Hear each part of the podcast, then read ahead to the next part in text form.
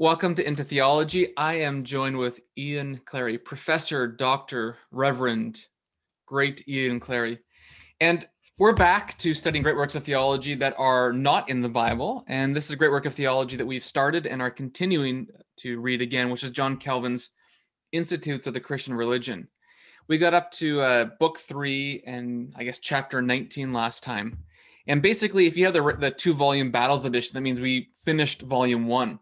And then we took a break and studied Ecclesiastes and Job, which was a ton of fun. And I haven't talked to Ian about this, but I thought we could do something like maybe Paul or something after this, after Calvin. Yeah. But the idea is that the Bible is actually a theological book. Sometimes we think of the Bible as not theological. It's a history thing. And then we do theology afterwards. But in a real sense, I mean, Moses is he is definitely a theologian. Yeah.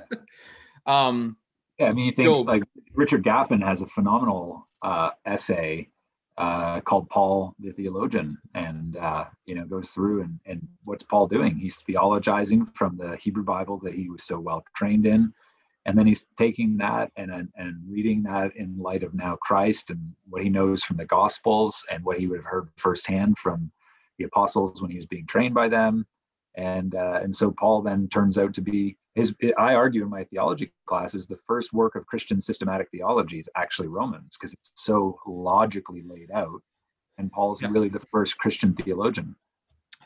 Oh, I think that's probably correct. I mean, when you think about what Paul's doing, there's really 3 things he's looking at.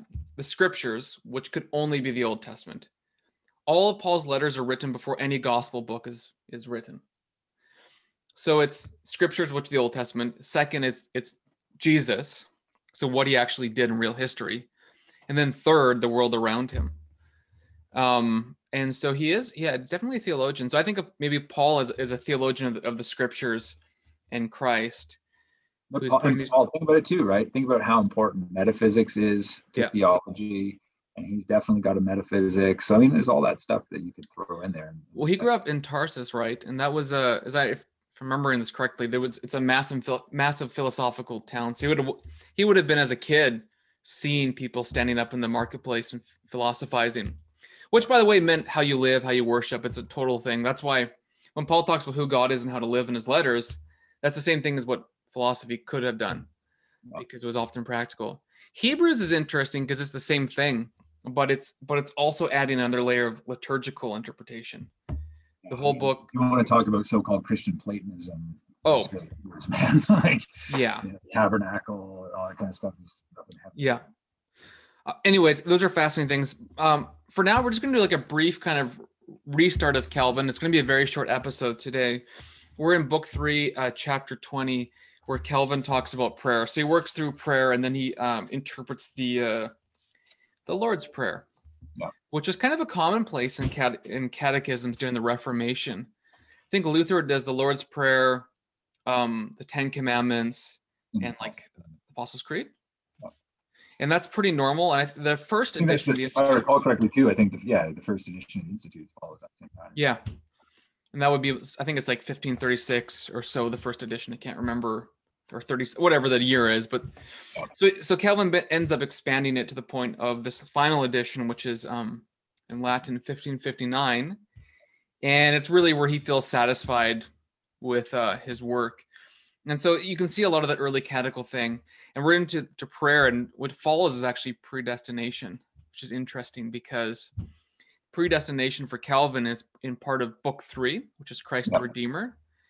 We almost completely think of predestination as being something in like the attributes of God or in God himself. Pretemporal, yeah. Where Calvin sees it as like the way that we understand it anyways, as part of the reception of Christ as mediator. Yeah. And actually I think Paul does too. I'm going to be honest. I think Paul sees predestination and justification as 2 friends for our sake. And I don't think he really wants us to do too much of a pre-temporal meditation. Vermeili makes this point when it comes to we're way off topic.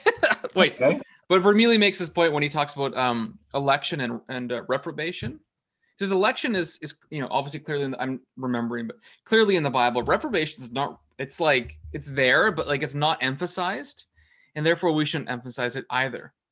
Meaning that I think predestination is entirely a positive doctrine. It's for our sake, for our assurance, for our comfort, to understand that we're justified freely, because it wouldn't be free if there was some foreseen merit in us, but because it's unforeseen, or it is predestined that we would believe, then we can actually rely upon ourselves, but then have to realize it's totally free grace, and therefore it's external to us, and so on.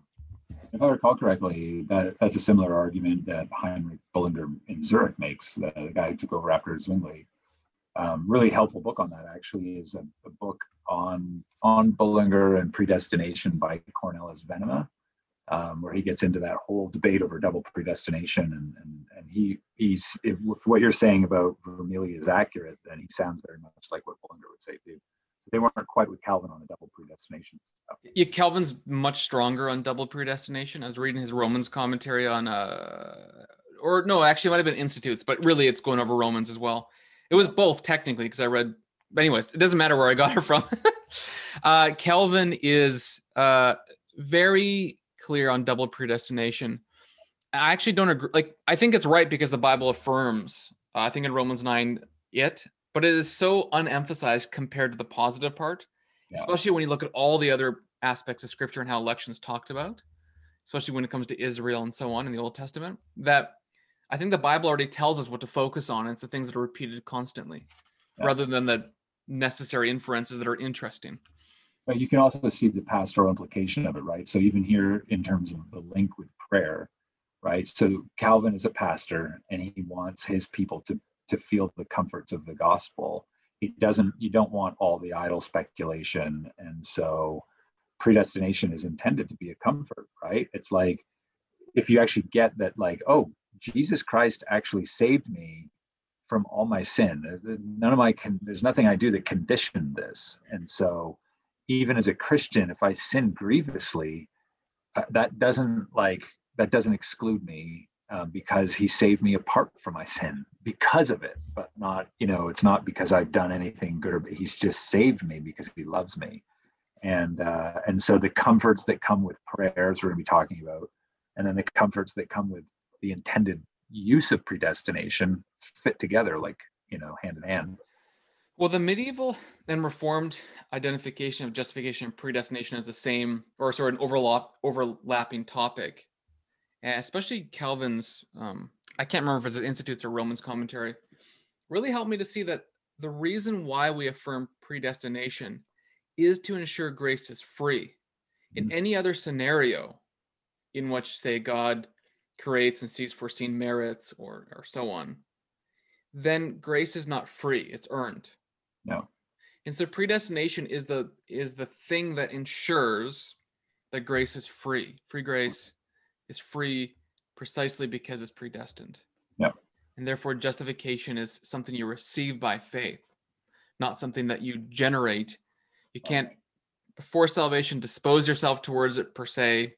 You can't do what is in you to sort of merit God's covenantal thumbs up to give you the grace of justification or the like, but it's entirely free because it's predestined. Let me just briefly read something to you from chapter 20 and then section 2 of book 3, which is on prayer. And one other passage, if I can find it really quick, because what I found right at the beginning of Calvin's discussion so fascinating is that for Calvin, when it comes to prayer, for Calvin, prayer in part is the experience of God, which is something that you may not expect from Calvin and something that you may not expect from prayer today. And there's reasons why we might not expect that. We can maybe explore that when we're done reading this, but let me just read this to you. It's really the first paragraph of section 2 there of chapter 20. It is therefore by the benefit of prayer that we reach those riches, which are laid up for us with the Heavenly Father. For there is a communion of men with God by which, this is Hebrews, having entered the heavenly sanctuary, they appeal to him in person concerning his promises in order to experience, where necessity so demands, that what they believed was not in vain, although he had promised it in word alone. Therefore, we see that to us nothing is promised to be expected from the Lord, which we are not also bidden to ask of him in prayers. So true it is that we dig up by prayer the treasures that were pointed out by the Lord's gospel, in which our faith has gazed upon. If you jump over to section 26, and at the beginning of the third paragraph, which is on page 886 in the is it Battles? I can't remember what I have. I think so. It says this, and we ought to note that in general, that the experience of God's grace, both towards us and towards others, is no common aid in confirming faith in his promises. So on. So what you're saying is prayer is not just about, Lord, give me this. No. It's not transactional. Calvin says elsewhere that it's not so much for him, but for us, prayer. Yeah. I can't remember. It just popped in my head, so I can't remember the context, but he says something to that effect. I think the Lord's Supper and baptism are the same. The thing that we undervalue in Christian ritual or faith is the experience of God. So like preaching is often thought to be like great information and I've intellectually learned. But yet even someone like Jonathan Edwards will say the primary value of a sermon is the affection that you feel at the time or something to that effect. You should always be studying scripture, but the sermon on Sunday is to affect worship and transformation. It's not so much a data dump, although there will be data, as it is that the Lord's Supper. It can be to the exclusion of the data either. It can't happen without it, but that's not the final endpoint. Yeah, it's not either or, right? Baptism itself, through all the signs and all, but the Lord's Supper too. The reason why, Calvin wanted to do the Lord's Supper weekly, but was never allowed to.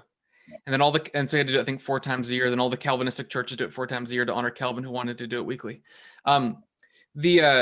But the reason you'd want to do that weekly is because you're tasting an experience of faith that solidifies, firms it up. In fact, Calvin, if memory serves, in his Lord's Supper talk in, I guess, book 4, does emphasize that as well. It kind of confirms our faith. It's that experience that actually keeps you sure. So you have lots of people who talk about, like, why do I feel far from God, or why do I doubt, and all these kinds of questions. And I don't think it's mystical to say, well, have you communed with God? Have you taken the Lord's Supper? It is mystical in the best sense. In the best sense. Like the way the Puritans will speak of mystical union with Christ and things like that. It's experiential. Calvin will affirm there were irreducible unions of body and soul. Just as the body needs food to be healthy, like so does the soul need the Lord's Supper to be healthy. So does the soul need communion with God, who is spirit, to be where it ought to be. We're renewed in the inner man. The resurrection unites the two realities, but for now, our flesh lags behind our spiritual regeneration until the resurrection. Is Romans 7, 14 through the first half of Romans 8. The mind, that internal principle, Paul calls it, is at war with the flesh, that external principle. Yeah, but then you have the law of the spirit that comes in Romans 8, you know? Yeah, and in the flesh is where the passions and desires lie, through which we experience them sensibly and then commit sin as a whole person. So when it comes to prayer, Calvin's going to say a lot. So this is just a part of Calvin, but it's interesting. It's at the beginning of his section. Is that communing with God, that experience, that shoring up of faith through communion with Him, occurs through prayer. Practically speaking, if you're married, it'd be weird if you never talked to your wife. Right. You wouldn't feel close to her. Theologically speaking, it's weird that you're not talking to your heavenly Father. How can you say you're close to Him? More than that, when you talk to your wife, you still are in the flesh and all that kind of stuff, and there's this whole problems happening. But with God, you have this direct communion by the Spirit, by which you can be, like Calvin says, you enter into the heavenly sanctuary. Hebrews says the very same thing. Basically, because Christ went before us, we can have boldness to approach the throne of grace. Meaning that when you pray, in some spiritual sense, the Spirit, by spiritual I mean the Spirit, is bringing us before God and Christ. What I like too is, because he'll talk so much about the treasures, right?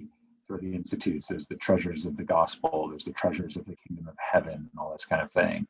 And so then he's saying then that it that prayer is almost pictured like a shovel, right? That you have to actually pick up and start digging with in order to appropriate what he calls here, as you just read, the treasures of the gospel of our Lord, which is discovered to the eye of faith. And so it's like, so prayer is intended to have this effect of like bringing those benefits, like you're saying with the Lord's Supper, right? It's like you receive the benefit.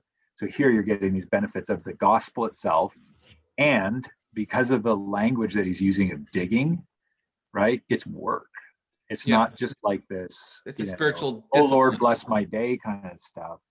But I mean, you think about like when you're digging a hole to get at a treasure down there, like you're using up all your energy and you're digging with real intention to get to that treasure, you know? So it, no wonder then when you get like, you know, the Rule of Benedict and the Benedictines and all that sort of stuff, where their motto is ora et labora, it's like prayer and work, you know? And the fact that they used their hands and were doing things physically was a direct correspondence to the actual labor of work like prayer, you know?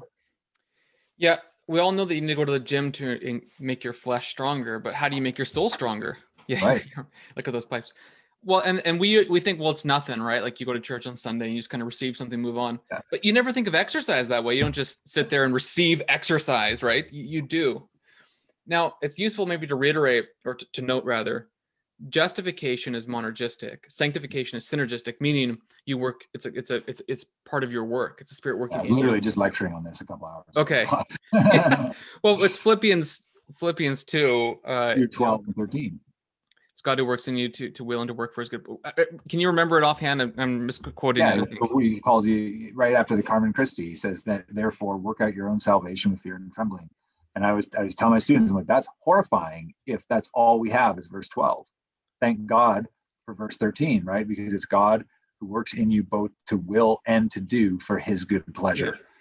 And you're like, whoa, like, so, and then, you know, I was articulating this to students. I'm like, this is, and we had just talked about Romans 7 and Romans 8 and the Spirit being in you. I'm like, that's why it can happen, right? Because the Spirit indwells you, but because the operations of the Trinity are unified, therefore now you have the triune God within you. And so now you can actually do this work, even though it's God actually doing it, you know?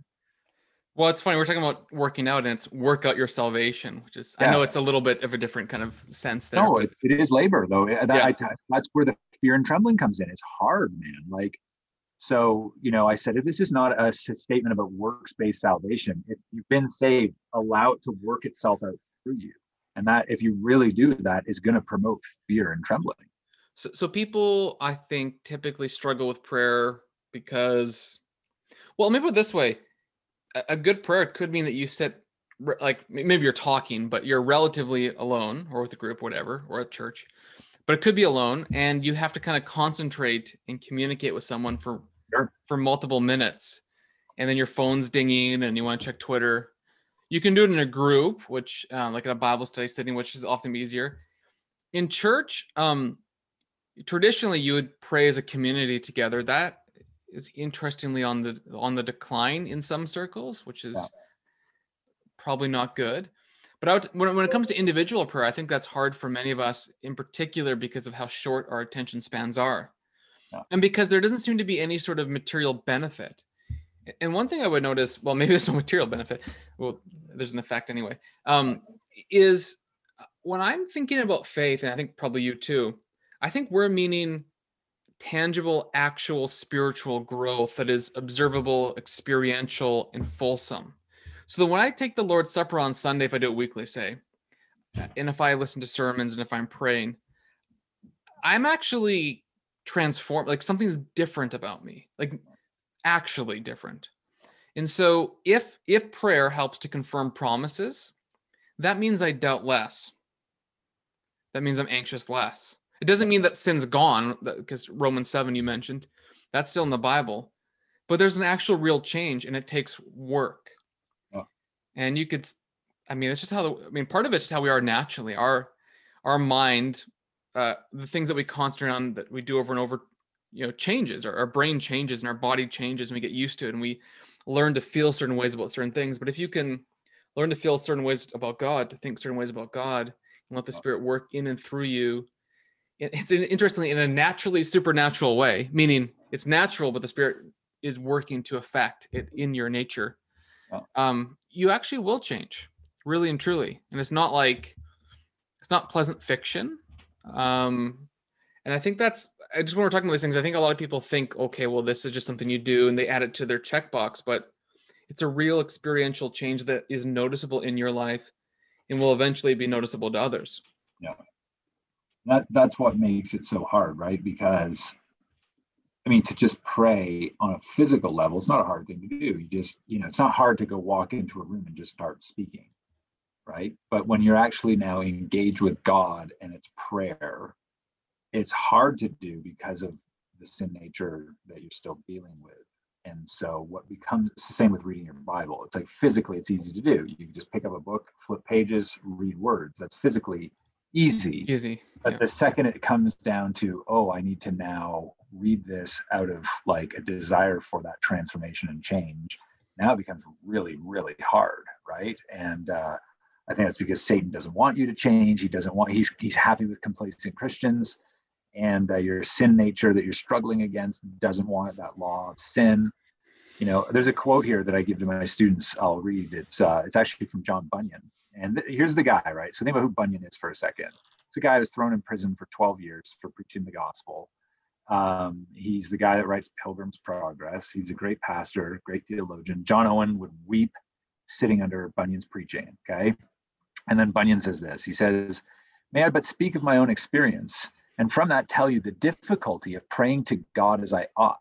It is enough to make your poor, blind, carnal men to entertain strange thoughts of me. For as for my heart, when I go to pray, I find it so loath to go to God, and when it is with him, so loath to stay with him, that many times I'm forced in my prayers, first to beg God that he would take mine heart and set it on himself in Christ, and when it is there, that he should keep it there. Nay, many times I know not what to pray for. I am so blind, or how to pray. I am so ignorant. Only, blessed be grace, the Spirit helps our infirmities." Romans 8, you know, and it's like, that's Bunyan. And I'm like, okay, now I realize I'm not alone in this. Like, here you have this incredible human being, this incredible Christian. And he's like, my soul is loath to go to God in prayer and loath to stay there. It's a good place to end.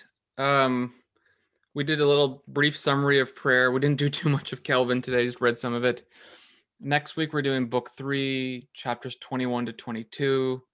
21's on predestination, I believe.